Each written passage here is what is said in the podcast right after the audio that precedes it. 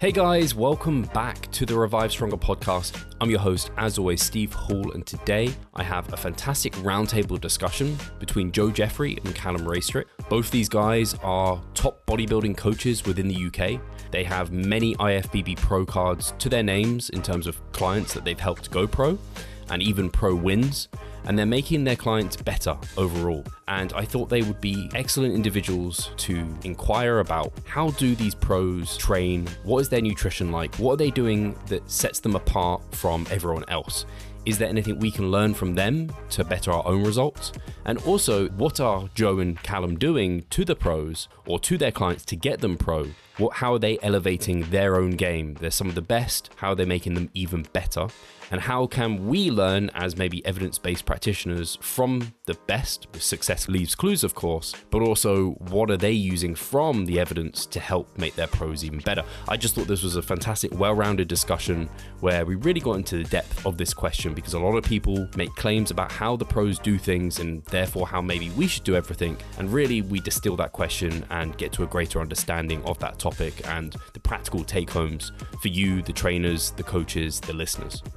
As a reminder, guys, this podcast only grows by your recommendation, by your likes, by your reviews and comments and shares. So please make sure to share it and do all that good stuff so the podcast can reach as many ears as possible and it can be as big and as popular as possible.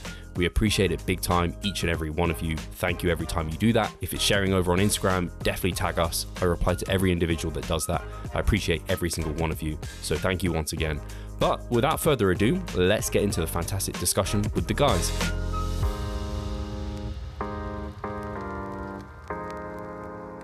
Hi, guys, welcome back to the Revive Stronger podcast. I'm your host, as always, Steve Hall, and today I have Joe Jeffery back on the show, and I've got Calum Raistrick as well. Uh, this is Joe's third time on the podcast. If, if you don't know who Joe is, and maybe Calum's brought you here, and you haven't been at the Revive Stronger podcast before, which would be amazing if you're now a, a new listener. Uh, but you probably know Joe if you know Calum, uh, vice versa, actually, to be honest. Uh, they're both top UK coaches, and that's why they're on the show today. But Joe himself, a high level bodybuilding coach, educator with the Physique Collective. Uh, hopefully, you guys have heard uh, the episodes with him before. If not, tune into those. Calum, for those who aren't aware of him, I, I, first came across Calum years ago through the Muscle Mentors, probably was how I kind of first really kind of got into his work and their work as a whole. He's now a team pro coach and uh, just like some accolades because uh, they're on his Instagram profile. He has 17 IFBB Pro Card wins to his name, two IFBB Pro Card Pro wins, sorry, um, so Pro wins. 347 top threes, 178 firsts, 49 overall wins. So just like huge numbers. Like that's a huge number of just clients in general to have worked with, let alone kind of having top accolades as well. And I know Joe equally has had some really, really uh, great results with his clients, yeah, which is why I have them on today. The reason why I don't put my accolades in the Instagram bio is because it's too many. It, it, it limits you on number of characters, and you know I don't want to have to just pick the top 1000 you know it's it's totally fair enough. It's the same for me, Joe. So uh, yeah, um, but uh, yeah, the the reason I wanted to get these guys on is uh, they're quite literally training the pros and people to become pro, and they're in the thick of kind of uh, the the top end of bodybuilding as far as I'm concerned. Uh, there's two of the top coaches for bodybuilding within the UK, and a lot of people like to make claims about what the pros are doing when it comes to their training, their diet. So I thought it would be great to have them on to really hear kind of a, a well rounded perspective of how people really going about their business uh, rather than kind of just this like anecdotal hearsay. And it hopefully will give us some really, really great take homes, I think. So maybe starting with yourself, Calum, um, is there a general theme to how you see like the, the pros tend to train? Um, is, is there like a, like this is the protocol that they follow or how do you, if I ask you that question, what kind of springs to mind? Um, I think uh, probably the best way of understanding that, having either taken people from grassroots and turn them pro or to take clients that have come in and inquired that are already pro that have been competing for a while or even like very seasoned competitors that have been at the at the the top level.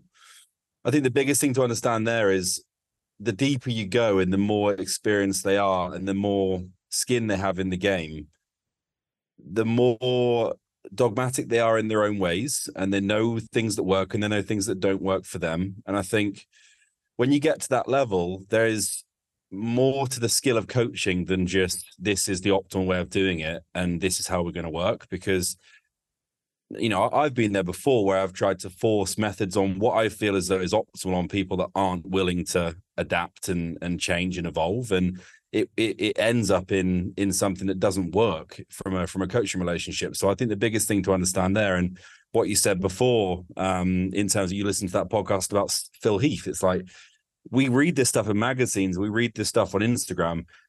If you look at the the top 10 at the Olympia in any of those categories, they've all got their own unique spin of how they like to do things.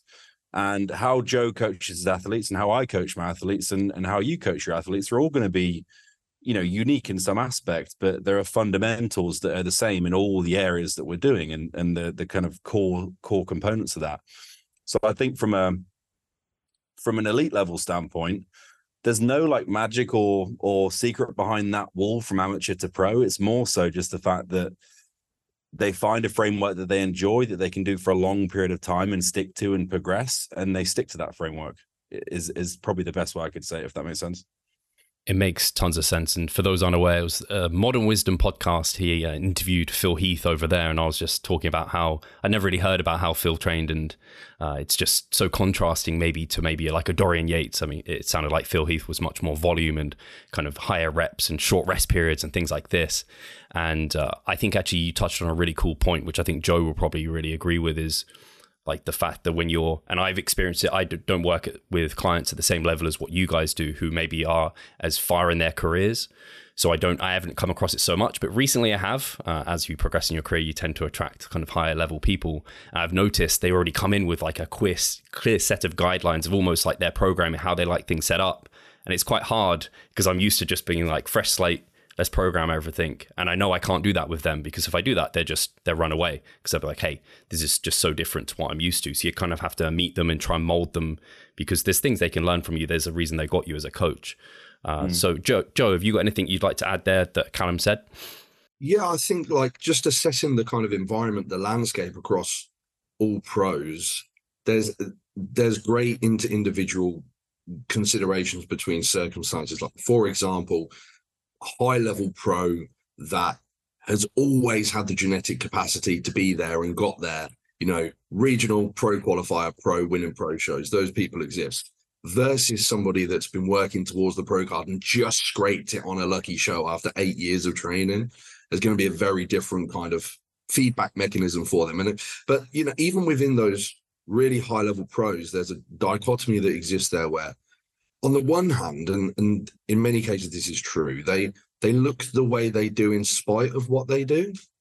You know, that there's a there's a lot of that, but then at the same time, a lot of these people that I've worked with or consulted with, they've got some of the best biofeedback on auto-regulation, on stimulus to fatigue ratio of specific exercises. And I think that's part of the genetic makeup that makes a great pro, even subconsciously having such a good hold on their own stimulus to fatigue ratio with a variety of exercises and things like that. You know, they're, they're so neurally adept just by accident is extremely interesting. But that's one thing that seems more unique to pros, know, that just innate ability to auto-regulate intelligently.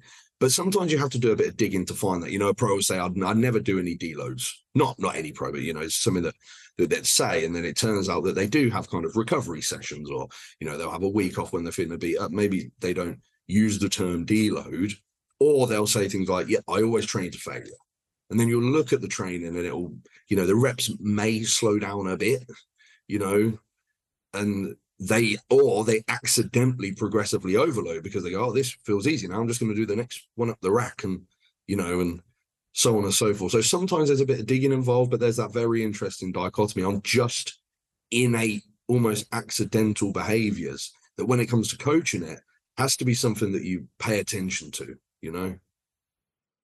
Yeah, that makes loads of sense. And actually, it's funny, you spoke about SFR and like deloads and things like this. And I know, uh, speaking of Phil Heath again, he he didn't say SFR, of course. He didn't say stimulus to fatigue ratio, but he said something along the lines of like, I'm looking for things that are going to give me a really great kind of stimulus within the muscle, but aren't going to really beat up my joints and connective tissues, which is essentially kind of SFR. And I think that's it's not like a genius. Uh, obviously, Dr. Mike kind of uh, invented the word or put a, a saying towards a ratio towards something that every bodybuilder thinks about. But clearly, these guys are thinking about those things at high levels. Yeah, I don't know if Cal, like, you've got any additional thoughts on like this, uh, the idea of, I guess, fatigue management maybe not needing it so much, deloads? Uh, are they things you use with your clients? Do you call them a deload? Um, have people come to you and they see they're like, hey, I don't deload, and you're like, actually, it looks like you do. You kind of reduce your freak training frequency or volume. You, you do something to kind of reduce the training stress. Yeah, um, I th- whatever you want to package that up with in terms of terminology. I think the um, the underlying thing for me is just taking it as we move, and I'll, I'll map out a, a you know a time frame that we're working with. I'll map out a timeline for whether it's an off season or a prep, and then the communication that we have on a week to week basis will kind of govern, as Joe said, an auto-regulative way of pulling back based on feedback each week. And if I feel as though in a certain time within that timeline that things are slowing down in terms of response, or we're giving we're we're seeing feedback where the body is starting to overreach or or pull back a little bit in terms of recovery, then we can just action those things ahead. And nine times out of ten, for people that that will come through, it will be you know, depending on where they are within a given process and the proximity to, say, the end of an off season or or a contest prep or even stage, maybe that's a moving target in a contest prep in the first place. But there might be times where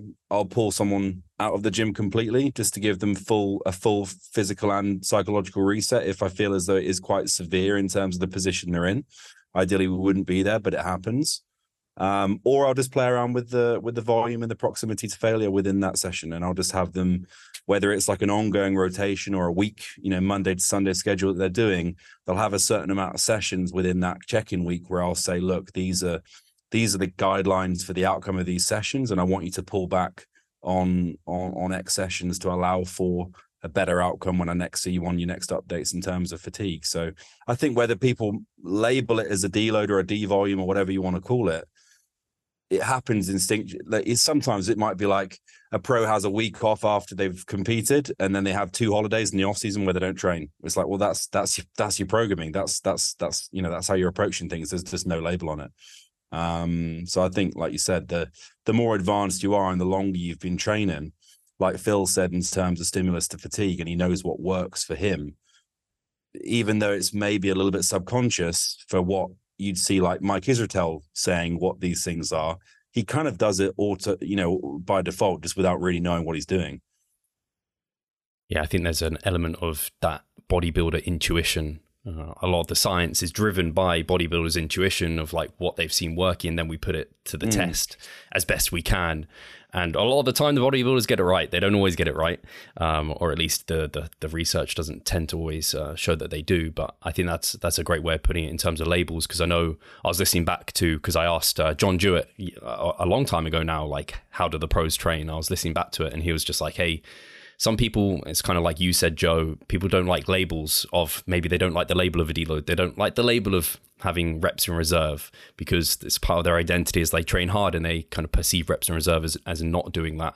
And it's kind of hard when people are like that because then it's like, hey, so what term can I give you here? And I know, Joe, you've probably had a lot of experience kind of uh, educating your clients and getting them to accept that, hey, ultimately what I'm doing as your coach is trying to get you to be your biggest and best self. Everything programmed here is that. I'm not trying to like like make you pull back and become worse. Yeah, and I think what's been really interesting as I've coached more pros and consulted with more pros is when people do have a label that they enjoy, like demographic demographically, this is quite suitable. You know, in the UK, a lot of pro bodybuilders like to use the phrase like low volume or high intensity, whereas more US based pros might have erred in the tradition of what I train with high volume. And then when you get the programming through that they're doing, it's unbelievably similar. And again, somewhat nailing the mid range of what we now understand to be like evidence based recommendations. Pretty much everyone is training somewhere in three to naught, at least definitely two to naught reps in reserve. Pretty much everyone's training somewhere from I'd say 10 to 20, but most definitely averaging like 16 sets per body part per week. And everyone eventually takes a deload because you plan it or you'll be deloaded by some other virtue, you know, and, and you look at it and go, oh, you know, it's all pretty similar. Um, but that comes back to the expectations as well. I think, and I, I don't want to speak for all in the evidence-based crowd, but I think they, they might look at pros train and think, oh, imagine if they did this or you know if they did like how much better would they be? But realistically and, and again i'm talking about when i'm when i'm using the term pros here i'm talking about like super genetically gifted athletes because there's all kind of pros now. Not to say there's no there's bad pros or something like this but you know if we're talking about olympia caliber just by kind of doing anything you know looking at a dumbbell you turn it like to nine out of ten you know and and then this kind of process of refinement to a very low magnitude seems to occur. Like what's happened to Nick Walker, for example, over the last year. You know, he never tracked his training or anything like that, but now he's training extremely diligently and he hasn't added like 60 pounds of muscle or something like that, but he's improved that slight magnitude. But that is what makes the difference at the pro level. When you stood up with guys that are also incredibly blessed to their response to everything, every vector that we control in bodybuilding, that slight tweak does make a difference. But again, with the caveat, those evidence based principles don't always anecdotally apply to somebody with that much tissue or experience. Yeah, it's kind of similar to what you're saying in the like can grow despite what they're doing and maybe there's some sprinkles here from the evidence based area that can help enhance some of those results or enhance longevity. Maybe they won't be as beat up once they've kind of retired or what have you. Maybe that will help.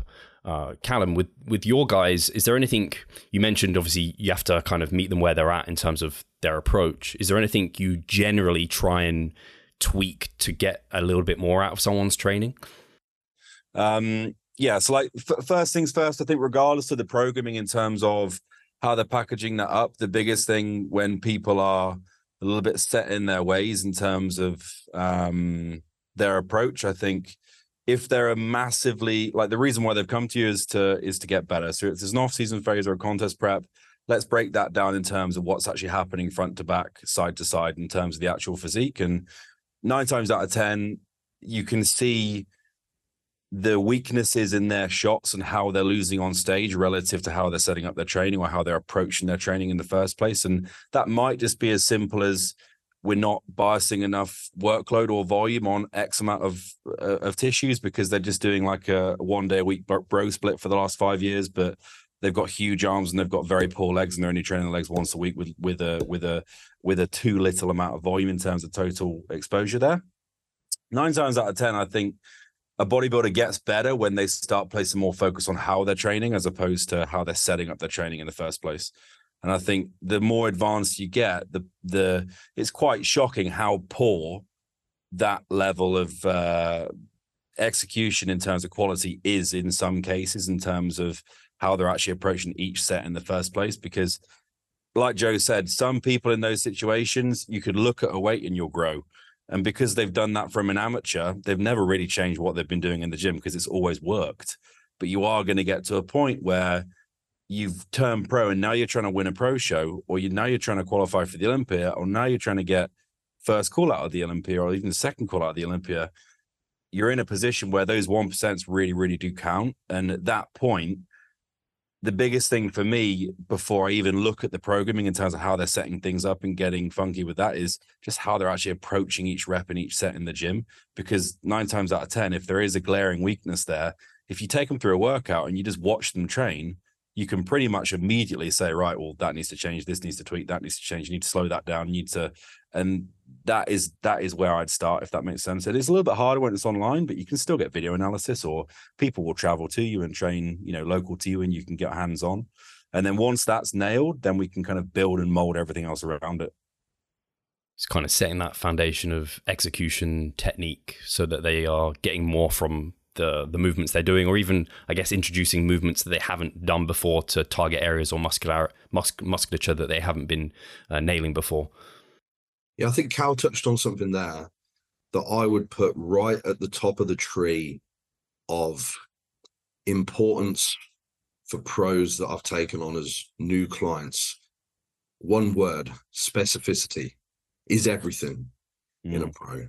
And there's some interesting kind of roads of discussion you can go down on this one. I mean, firstly, the importance of specificity as such. Let's say in an open bodybuilder, their focus has just been on systemically growing in 90 to 95% of cases. Now we might need some specific refinement. Yes, it might take away your growth potential from elsewhere, but you'll be improving the stage physique. Where this really, really is important is classic competitors working into a cap. You know, how can we hit the cap with the physique that most closely fits the criteria? That's heavy specificity. And, and that may and has in my coaching involved losing size purposely off of some places. I've had clients that have trained below maintenance volume on the quads, for example, with specificity on the delts or the clavicular pec or the lats or something like that because we've only got this much space, you know. And the the interesting road to travel, I think you like this one, Steve, is when you look at two things. So the inter-individual relationship between volume per body part that is stimulative. Like I've had quite a few guys that will have excellent responses to quite low volumes through the quads or something like this. Let's say they train everything with eight sets per body part per week. For the quads, it's more than sufficient, and they've seen really robust growth there for the delts, for the arms, maybe for the back or something like that. It hasn't grown at the same rate. And that's where that specificity of volume adjustment can come in and make a really cool change. And even outside of the inter individual response to volume, as Cal said, when you look at the execution, some things I've noticed, and this is the part that I think you'll like, Steve, is where a lot of these guys accidentally train in deep lengthen ranges for body parts. Like the back is the most obvious one. You know, when I watch some of these guys that have crazy back, not a pro, but immediately comes to mind, Nath Heckles. He he doesn't specifically train with lengthened partials or something like this, but ever watch him train his back, it's like spinal flexion, the nastiest stretch you can get. And he probably does about 40 to 50% range of motion, by far his strongest body part. Other body parts weren't the same. You know, so ah, now I see where, where this has come from. You know, you're accessing the most hypertrophic part of the range there just by feel, but that's correct. But now we need to apply those principles elsewhere. Yeah, I think that makes a lot of sense. And I think that's probably where you can see the research being complementary to maybe some of what the pros are already doing, where it's like, hey, the lengthened range is clearly very hypertrophic. If you aren't like using that like this guy's doing that but maybe you're strictly doing pull downs all the way to your chest every time and you're just doing dumbbell lateral raises. It's like hey there's there's mm. some improvements you can make here that we can learn from some of this research that's coming out. And we can again have those sprinkles which make you even better. Is there anything you guys see that we can learn as individuals who are maybe more in the evidence-based camp? Is there more and people who aren't pros yet who can learn from what pros are doing? Is there like people like to use the term like success leaves clues. Is there things that, that the pros are ahead? Are they ahead of the curve? Like, are there things? Are there reasons they're pro despite their genetics and everything like that? Is there things that they're inherently doing better than everyone else? Uh, is there things that we can learn there, and, and what might those be? Don't know who wants to head that first. Joe, you got something? I'm I'm happy to go. Yeah, I don't want to talk over you, Cal. Um, no, go for it, at the risk of creating a dogmatic stereotype for both evidence based, you know, I don't want to sit here and paint evidence based individuals to be like dweebs, like Pee Wee Herman, mum's basement reading PubMed.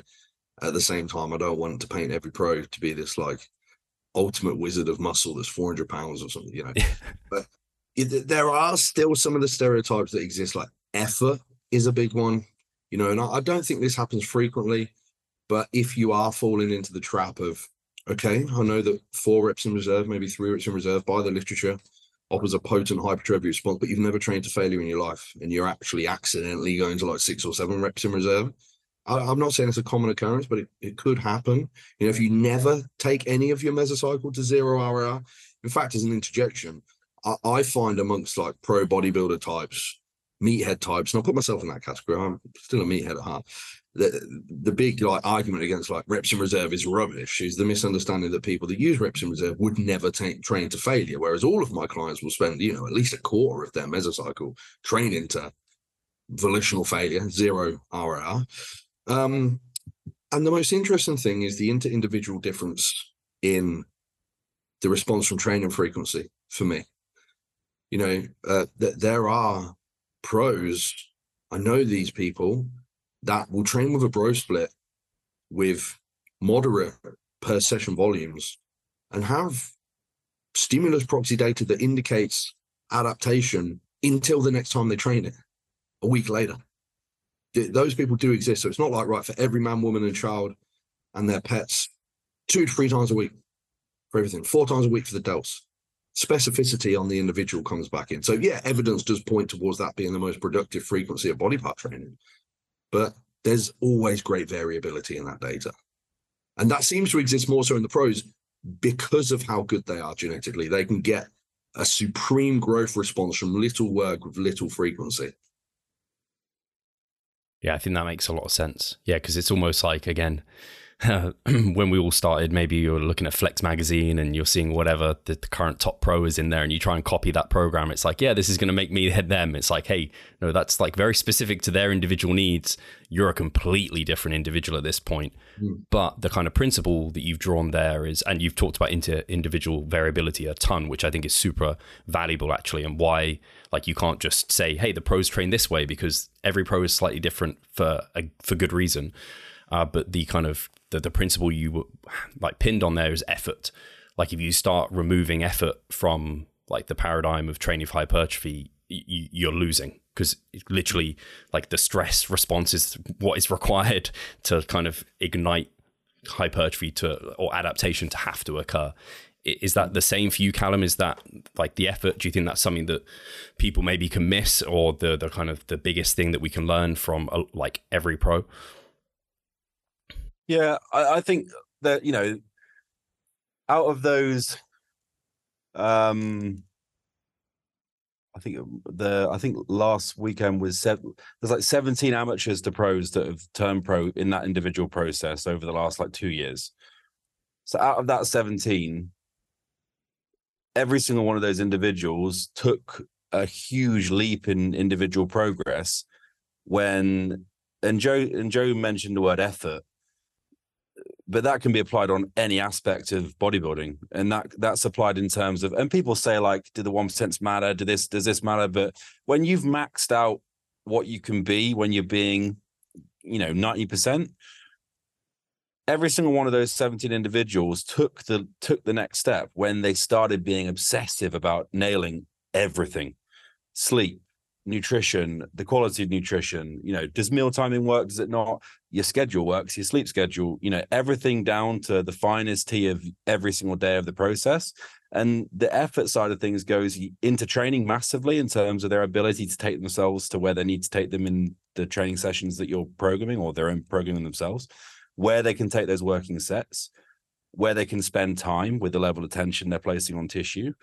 And even doing that on the days where they don't really feel like doing it sometimes, whether it's in prep or in off season where things are getting challenging and they're having to push past volume set points or loading set points that are very uncomfortable to do consistently over and over again. I think the biggest thing to understand with the pros is they've just spent a period of time in their career where they've really knuckled down and focused on nailing absolutely everything. And that's where you see these massive spurts in progress. And you look at the likes of, you know, why do people go to um yeah, besides the PEDs, because these guys at this level have all done it before anyway. Why do people go to Oxygen Gym or they went to Oxygen Gym a couple of years ago? It's it's it's not because they're they're getting this secret protocol. It's because they're sleeping like babies at night. They're getting all their meals made for them. They're going through two workouts a day where they have a full time personal trainer that's taking them through two workouts a day every rep spotted, every rep perfected. Although sometimes it looks terrible, but that's the nuance of execution in the first place. But like the the point being, effort across the board in all aspects of bodybuilding, when that's refined and intensified, accelerates progress massively. And the irony is, for these people that excel and turn pro and qualify for the Olympia, the the points in their career where they excel the most are just simply the points in their career where they knuckled down and just focus on not missing any aspect of the process. Do you not see the progress you would like? Are you sick of writing your own programs? Or perhaps you need some accountability in order to stick with a plan? Then it's time to start working with us. We at Revive Stronger offer a truly personalized coaching service. You'll get more than just an email with some macros or random cookie cutter program. With Revive Stronger, you will be the center of our attention. You will receive your own fully individualized training protocol alongside a customized nutritional strategy. We created the coaching around your needs, wants, personal preferences, and your own unique lifestyle. Every single week, we delve into your program in order to make appropriate adjustments so that we get the most out of your time and the best possible outcome. We help both female and male athletes to seriously change their body composition by adding more muscle mass and decreasing fat tissue. No matter if you're a competitive bodybuilder or just want to look better, if you need help with your progress and taking your physique to the next level, our coaching is for you. It's time to make a change. Sign up today and let's revive stronger. Yeah, I, I love that. And I love the, yeah, kind of, it's not just effort within training, it's effort within the diet, within the recovery, within every aspect that they can nail. They're being like a professional ahead of time almost. It's like if you want to grow your business, like we're all have our own businesses, that when they flourish the most, it's probably when you've nailed everything. You're consistent. If you want your Instagram page to grow, you can't like just like post willy nilly every now and then. But if you have like I don't know a growth strategy, not to say I have that, and I don't know if you guys have that, but I doubt you do. But if we did, maybe it would uh, like see a spurt of growth because now it's like hey specificity towards what would allow this page to grow the best and. I love that. And I think that is something that is often missed. People are looking for a silver bullet it's like, hey, what are the pros doing? What are the secrets that they have that I don't have? It's like, hey, like it, there isn't necessarily something specific. It's just everything. They're just nailing everything more consistently for longer than you are. At least that's my take home from what you're kind of saying there. And I think that's where people can get lost. Sorry, Steve. I don't mean to. No, that's all right. If I could just interject a useful point here as well. So when pros make their best progress, like Cal said, is when effort and adherence to every vector that improves physique development is at 100%.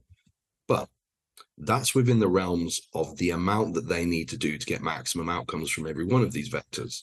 And as we know across the board, calorie surplus or training volume or proximity to failure or total drug load that they're taking, there's an inverted U response.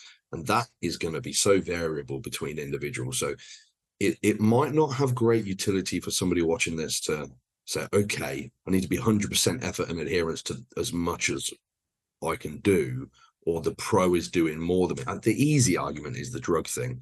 And I hate to be that guy because I like to be honest and realistic with this stuff. That's the whole of what Physique Collective is. But, you know, you might need 2,000 milligrams, 3,000 milligrams of androgens to get what the pro gets off 200. Legitimately, the response is that variable. And that's, you know, shown in the Bhasin data. The famous study up to 600 milligram exposure. If you look at some of the the graphics, the figures on there, God, the, the range is hilarious. I mean, there was even a guy on the 600 milligram group that didn't grow, you know. So that that was me. Um, and it's it's the same with with training volume. You know, I've got, clients legit one set of quads twice a week, overlapping saunas, crazy pump. We can't get over that. They'd overreach on that. You know, you, Steve, I know you work hard on your quads. What do you get up to? 14, 16 sets a week by the end of a meso, something like that. Yeah, it can happen. Three times a week training them. Exactly. So it's 100% effort and adherence to what you can measurably maximize progression at, but you also can't live there. There has to be some fatigue, health management, things like that. For example, I um I worked with James Hollinshead this year. I can say this now because he put it on his YouTube. Um, for his health, he had some issues with his blood work. He had some issues with an echocardiogram thankfully got that all sorted now. He's in great place. He's able to go and get prepped by Milos. Awesome. But you know, I was digging through his prior drug exposure, and again, I can say this because he put it on his YouTube, and everyone will say that he's lying about this because it was like, if I remember correctly, it might be just under a gram, maybe just over a gram. Everyone's going to see that and go, "There's no fucking way." Now, why would he send that to me when I'm providing a service and it's a private conversation because this was months ago. He recently put it out on his YouTube. Hey, look, you know, it's easy to look at that and be like, that's bullshit. It's also easy to look at that and be like, that's what I need to look like James Hollinshead. Most people, you're going to be two to three grams and you look half like James does. Same thing with all of these vectors. So, it, sorry for the ramble there, but it is 100% effort and adherence. But you have to be aware of the inverted U, and it takes time. This is where we're back to that. Um, pros having a really good innate auto-regulation ability. Oh, when I take more than 400 milligrams of test, this happens. Oh, I tried training like this and, and this happened. It might disagree with what evidence-based data suggests is optimal right now, but it's fantastic feedback for the individual. And I think that was really well said. Again, it's funny bringing it back to the Phil Heath um, interview. He said something along the lines. I think he said, "I don't know, like how big of a deal this is." He was like, "I never use insulin," and he was like, "That will blow people's minds." I never use insulin. I was like, "Mr. Olympia, however many times." Yeah, and, and it's, probably true. And I guarantee, if you went to that Modern Wisdom YouTube and looked for the comments, ninety-five percent of them are going to be doing is bullshitting. There's no way. I'm sure Phil never had to use insulin. I'm sure Phil could get away with like a gram of androgens and be. I mean, because what was he on stage? He wasn't like the biggest dude, was he? Like maybe 240, 250 at the O, mm. and look like that. That, doesn't mean he's lying. I mean, he might be. I don't know. Um, but for for mere mortals, it's not going to happen. Yeah. No, I think what you said there again is that individual component. You're 100% es- es- uh, executing the effort towards what you need to do as a specific person. You're not just carbon copying whatever individual you're trying to kind of look like. And yeah, something I was thinking within that Calum that you described is do you ever see people who are, they have this kind of, maybe they've listened to this podcast or they're aware of you and kind of the information you put out and they, they know they need to put in effort. Do you ever have to draw people back ever because they are like their own worst enemy or they're doing things that are you talked about 1% is there ever a time where people are like trying to like tick off every box there possibly ever could be and you're like hey actually we need like you'll you'll get more from actually doing less almost here or you need to like pull back Hundred percent, yeah. It can go. It can go the other other way, the end of the spectrum, badly in terms of creating too much internal dialogue and creating more stress than than is required. And I think my my coaching now in terms of what I focus on is probably the most simplified it's ever been because through doing this, you know, over and over again, you kind of get an indication of right what what do I need to track and what do I need to take an observation over, and then we need to consistently do that, and then what leads to the outcomes that we want to try and drive in in the future, and especially you know online now where we're working with overseas clients, where we're working with people that don't speak very good English. We're working people that you know use Google Translate to send check-ins. Like you can't go in, go knee deep in you know a Google Drive tracker with these individuals. It's on WhatsApp. It's on a it's on a it's on a Word document that's made into a PDF that needs to be very simplified. And the more you do that, you sit back and go, oh, hang on a minute, you know this this guy's turned pro on a diet plan that's not counted a single macro. It's just adjusting food up and down, and it's adjusting output up and down so I think the simplification of bodybuilding is important because when we're in a world of Oura rings and whoop straps and sleep data tracking, etc., if you do have that kind of more fixated hypochondriac type personality, it, it probably can backfire a little bit when you go a little bit too nitty gritty in terms of perfecting the one sense. Have you seen the same with that, Joe? Yeah, and to take it from a different angle, the uh because you mentioned Steve about doing too much and needing to pull back. The more pros I've worked with, and especially the more muscular or the more experienced the pro, the more of a role fatigue management plays, if not the most important role, especially in a prep.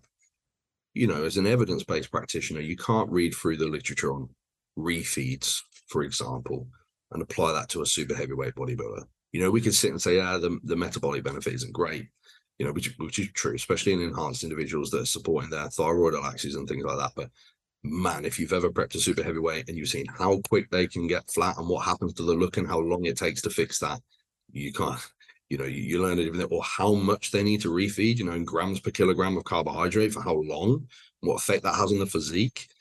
Fatigue can eliminate these guys quickly. And there's not, unfortunately, there's not great data or any data on super heavyweight bodybuilders and the necessity to refeed and you know and this mm. this is again across all vectors training volume sleep management stress management and there are built-in behaviors in these individuals where they'll go out and get additional steps or do a bit more cardio or take a bit more of this drug and you know eventually you can see it happening and you'll you dig into them a bit on your conversations and eventually they'll admit it um, but fatigue management for sure more so than any other clients that i've worked with pros that's the the focal point that needs very careful management. And it's highly auto-regulatory as well. We can't say we're going to do it 10 day uh, deficit, two day refeed or something like this. It has to be consistent analysis. Are you assessing that via biofeedback and photos mostly? When yes, this is where it can get a little bit esoteric, and I almost feel like a fraud saying things like this, but it is a look based input for the most part. And if you've looked at the client for long enough, you can really see. And it can be displayed in weight trend, of course, if the rate of loss just starts going crazy over 1%, especially over 2% per week or something like that. If training performance is diving off a cliff, yes, certainly. But a lot of these guys are mentally resilient enough to get in the gym and progress anyway. They can generate that sympathetic drive that it doesn't matter what the fuck's going on. They're progressing anyway you know, things like this, or they'll edge the conversation towards lots of weight off equals good, you know. So a lot of it is analysis of the look where it becomes a little bit esoteric because it's not easy to measure that as a data format, if that makes sense. But it is quite easy to see on those much bigger guys when that occurs. Yeah, it sounds like because I guess for a lot of these guys to get to the point where they've got to with their physiques, like effort has to be there. They have to be willing to push themselves harder than a lot of other people might because they're creating that stress to cause the adaptation to grow and keep doing that. But it's like the the thing that maybe levels them up that you guys are kind of touching upon. I guess the execution is part of this too. Is almost that just refinement, that slight pulling back, that fatigue management role because they can push themselves to no end. It's like, hey, but you can push yourself into a hole and then the physique isn't going to be looking its best. So it's that that's where you guys it sounds like are coming in and being able to make them better. They can get really good with just great effort, but if they want that next level, they need to be able to know when to pull back, when to push forward. Would that be fair? Mm. There's yeah. there's there's probably two two situations that that you'll see in this situation in that realm where you're going to have the individual that comes to you that and taking into consideration the, the the pharmaceutical side of things you can have in the individual that comes to you that's nailed absolutely everything they're shit hot on their recovery they're shit hot on their nutrition their sleep the training you know, programming solid you're reading a consult form you're being like this guy's got you know got it sorted. He just needs he just needs an objective eye that guides him and he can take stress off himself. And that individual nine times out of ten is for them to get to the next level their drug use hasn't been sufficient for them to make the progress they need to make. And they've got everything else under wraps and they just need to be a little bit more aggressive and have a little bit more of a skewed risk to reward balance in terms of what they're doing with application there for that period of time and you're going to have the other end of the spectrum that is the overuser, where you look at their milligram per week on a consult form and you look at their physique and you're like, how does that even add up? And that's the individual where there are loads of weaknesses and flaws in what they're doing day to day. And I think the coach's role is to, for the first camp, guide that individual in a effective and a, in a as safe as can be an aware manner to the goal whilst escalating things in an appropriate manner across that timeline.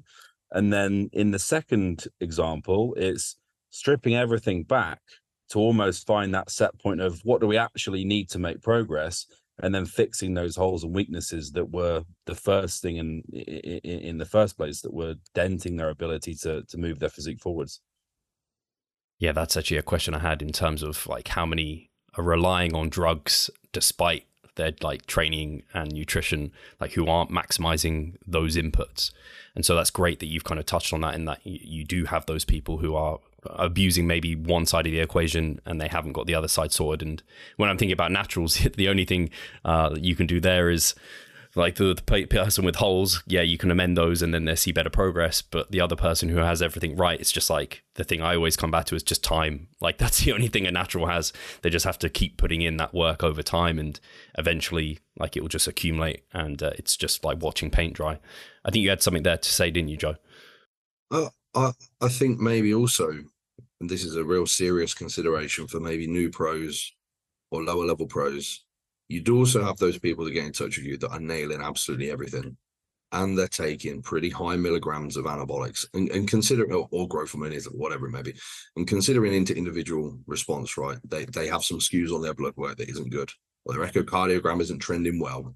You know, they've got X reduction on ejection fraction, uh, fraction each year or something like that.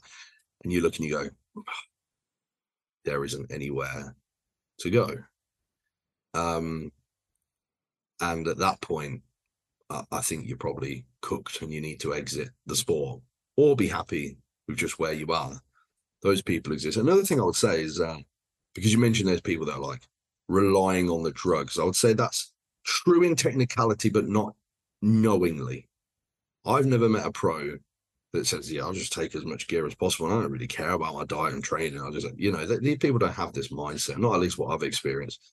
They might not be nailing what we consider to be optimal training or something like that, but it, it, they think it is. You know.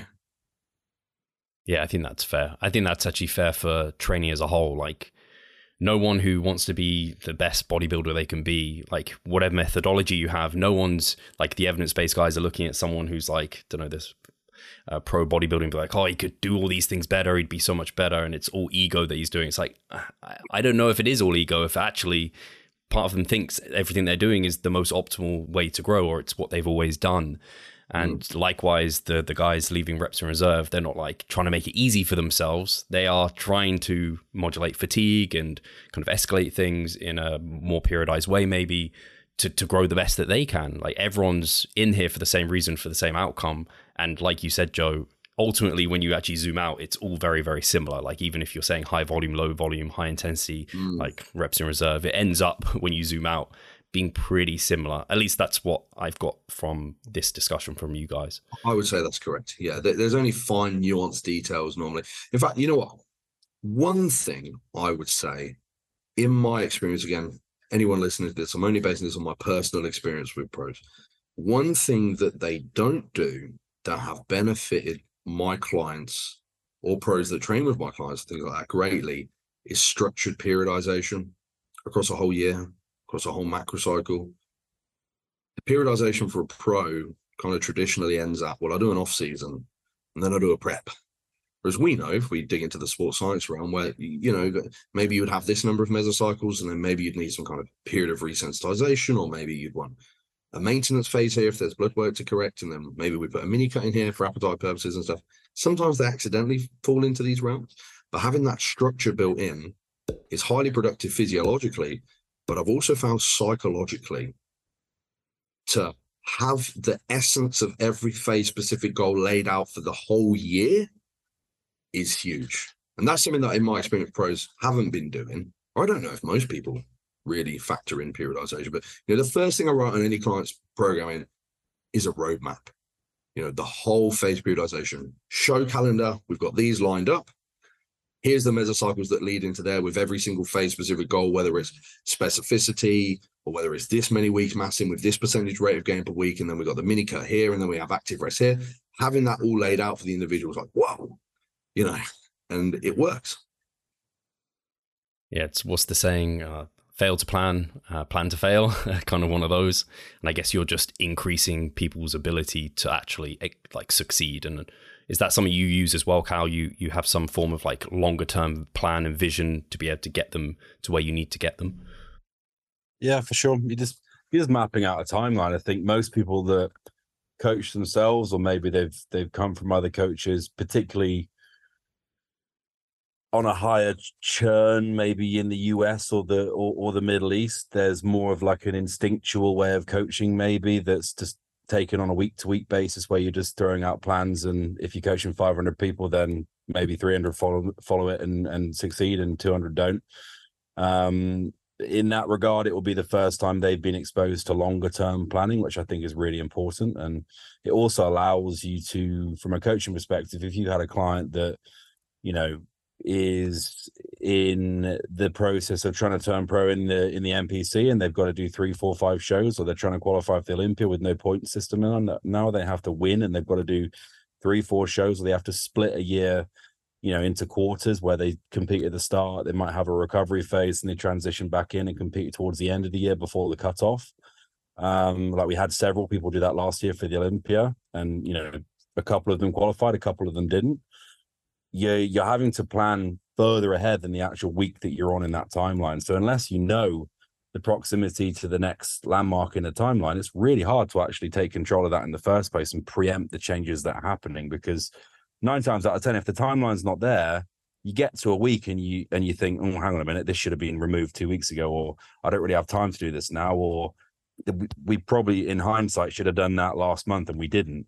Whereas if we're acting in a way that we can preempt these things and look ahead, everything just kind of slots into into a framework, which I think is really, really important, especially when you're working with, say, if you've got 30 clients, 40 clients, 50 clients, or even more, it's impossible to to instinctually and and pro, you know reactively coach that many people on the whim. Like it's got to be it's got to be pre-planned because as soon as you open up that file and you look at the timeline bang you're exactly in where you need to be you can see right x weeks out we're in this position these are the changes that need to happen send if there's no context then it's literally impossible to coach like i couldn't i couldn't operate like that in the first place let alone try and coach you know more people in that manner yeah, that makes a ton of sense. And it makes a ton of sense again as and I've seen the same as a coach. People coaching themselves often don't have that longer term vision and they are on a week to week basis just going about things. And so when you like give them that vision, it's like you said there, Joe, then then know, oh, like uh, I don't know, someone who's concerned about gaining too much body fat. It's like, oh, you, I've got a mini cut here. Oh, I'm, I'm happy accepting now I'm gaining for this time. I've got that mini cut. I'll come back leaner. Or I don't know, I'm worried I'm going to get too heavy in my off season. I'm not going to be kind of lean enough for shows. It's like, hey, we've got this kind of pre prep diet here. We're going to cut down, and then we've got this whole process in place. And yeah, it just gives the ability for someone to focus on some kind of closer goal marks versus just off season and stage. It's like, hey, this this is a, a bit too broad of a, a, horizon for me. So that makes loads of sense. I don't. I think we have a little bit of time, and I don't know how much there'll be to say on this, but we've talked quite a bit of training. Nutrition was mentioned. I don't know what the general perception is of like how pros eat, but I will guess it's like meal plan, taking your Tupperware out with you, like chicken, rice, and broccoli, like sticking to to uh, like a small number of list of foods not like a wide variety. Is that how most pros eat? And do you guys also coach your clients like that to maximize results? I don't know who wants to start. Joe? yeah, man, for sure. Um, so what I've found with most pros is that they're incredibly autonomic but relentlessly adherent. Oftentimes they won't care about calories or macros or anything like that. Just give me my meal plan. I'll cook the food and I'll eat it. And on assessment, when you look at the foods, it does. I think things have changed more so over the last five years or so. And again, it's somewhat demographic. You do see a little bit more variability. It might be little subtle things like, oh, more people are having cereal post workout, whereas that would have been a cardinal sin not very long ago. Or, you know, maybe we have a, a cookie pre-workout or something, you know, whereas the, you know, if you're Dave Pulcinella and the six foods that work or whatever it is, he'd be he wouldn't be very happy with you for doing that if anybody knows that reference. Um, so you do see it a little bit but where the greatest disparity is and this is especially pertinent to ped users is one of your primary deleterious health costs as a ped user is oxidative stress. And the absolute best i don't want to say safeguard maybe the best attenuator of oxidative stress is obviously antioxidants nutritionally that's where bioavailability and efficacy is going to be highest. So the primary thing that needs to change with pros, I find, is nutrient density and variety. So getting their fruit, vegetable, protein source selection escalated above what they're currently doing. But you know what? It's so easy with these guys. It would never be, I don't want to eat that. You put it all on the meal plan, it's like, no problem. See you next week. And it just gets done. But that would be the, the primary thing I would say. Awesome. Yeah, that makes sense. Again, the effort, they're just robotic. And I I think similarly with a lot of the, like my day to day eating is just like pretty much the same because it's just like, hey, this needs to just tick a box because my goal of improving my physique is more important than any enjoyment I get out of various foods. Not that you can't enjoy your diet, of course you can, and I do enjoy it, but like I don't need to have X, Y, and Z, just like simple, basic, do the job almost like that machine, which is the difference between more general pop versus people who are trying to become elite in this sport. And but the micronutrient density and the nutrient density makes a ton of sense. Uh, Cal, are you, are you on similar thoughts? Yeah, hundred percent. I, I see this particularly more so in the US as well, where it's like a greens shake and then like very small servings of veg across the day, or if any, and it's just like a protein source and a potato source or a rice source or a cream rice source um, for carbohydrate. And I think, like Joe said, the because I've I've followed a Joe Jeffery diet before, and I know there is some volume there in terms of color and variety. And if you applied that to the general populace of the IFBB or NPC, even in general, it's going to be very different to a lot of people's diets there. And I think Joe's right in saying color and variety is something that, you know, I've had it before where people have sent me their their consultations of their diets, and I'll send them back an initial plan. They'll be like, "Oh, love the variety, man. I've never had this kind of stuff before. I've never had these fruits before. I've never had that amount of variety of uh, free reign over vegetables or whatever it might be." Because it's just not a thing. Like it's just whatever they got in the past was just simplicity and the whole notion of simple works is like, yeah, it's good, but there's there, there's a difference between simplifying things and and not getting the most out of something. And I think the the fruit and veggie side is um is definitely a good argument there. Instead of just relying on the multivitamin or the greens formula, it's um it's something that we can ingrain in the diet and it makes the process more enjoyable. Like if you can have color and variety and and and flavor there instead of a a bowl of oats with some egg whites, you're probably going to enjoy prep a little bit more as well. Yeah, yeah I think that, that makes tons of sense. Sorry, Joe. As well. Sorry, Steve. I keep talking over you in this podcast, man. I, am going to put it down to internet lag. Anybody listening, I promise I'm not rude. Um, another thing worth mentioning is when you are dealing with really muscular guys with high calorie intakes, like I mentioned, James, like we pulled like 15 pounds of body weight off him this year. And I don't think he got under 6,000 calories, man. That's a that's a deficit for him. It might have been like five thousand seven hundred something for a big push at the end prior to his surgery or something like that. You know, so they're eating a lot of food, and then you can't give these people kilos of non-starchy vegetables, and you can't give these guys really strict nutrient timing inputs. That kind of goes out the window. You know, you're gonna eat all your carbohydrates intra and post workout. it's impossible. So you do have to kind of shift things around to maybe more starchy vegetables like beetroot and carrot, and maybe more dried fruit and things like that. But you know, you can use something like Cronometer to make sure that you nail all of. it. And this is another consideration: these guys don't have normal uh, vitamin, mineral, antioxidant intake targets because their oxidative stress is so high. Yes, they do have supplementary inputs, you know, but dietarily we want to take care of it primarily. So you have to get a little bit creative with your food sources to be able to nail those escalated requirements on somebody that's pushing that much food volume through them. On the flip side to that, a lot of guys don't realize when you know you, look at the total amount of fiber. I've got clients that are eating 120, 140 gram fiber a day, no problem. Uh, one, it's an adaptive system, as you know, Steve. You know, uh, over time you can titrate up to that, but also a lot of these guys don't realize what correct soluble and insoluble fiber intake is going to do to like gastric transit rate, for example you know, if anything, digestion improves off the bat, which is everything for these guys. Your ability to digest the food volume is everything. And it seems counterintuitive. Um, and I mean, a lot of these guys are going to be using basal insulins, rapid acting insulin analogs, so on and so forth, which assist in the process. But even so, there's a consideration that might not fit into a normal structure. Yeah, no, that makes that makes so much sense.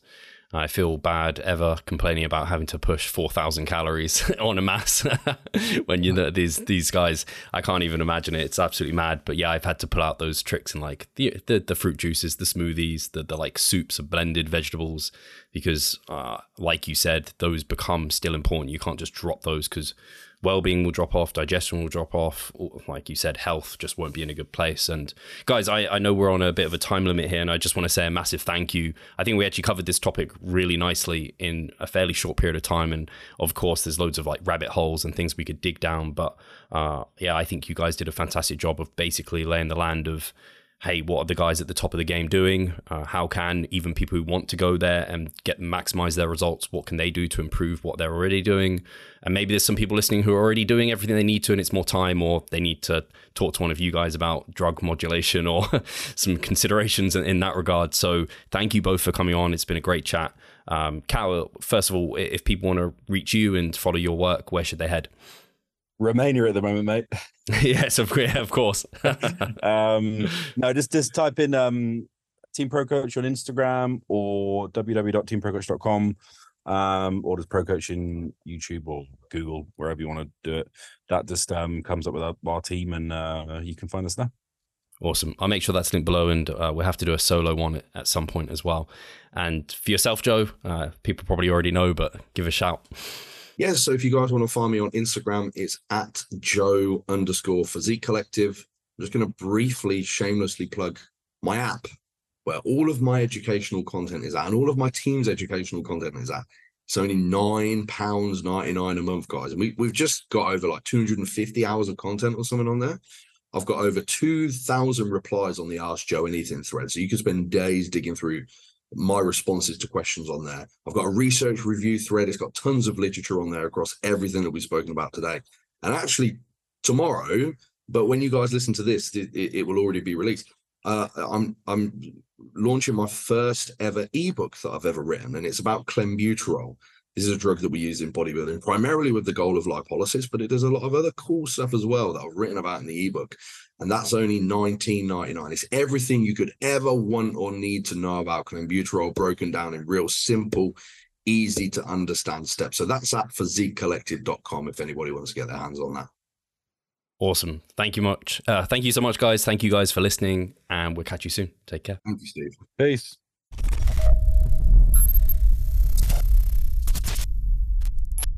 Losing weight fast while maintaining muscle mass.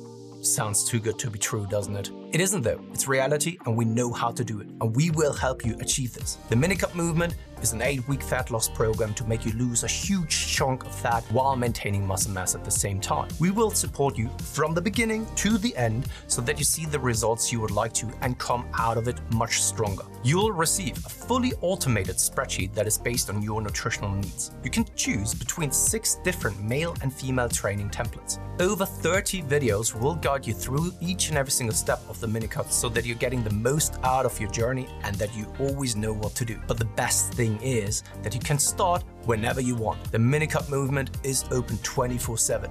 So if you want to learn more or you're ready to sign up, hit the link in the description below. So let's revive stronger together.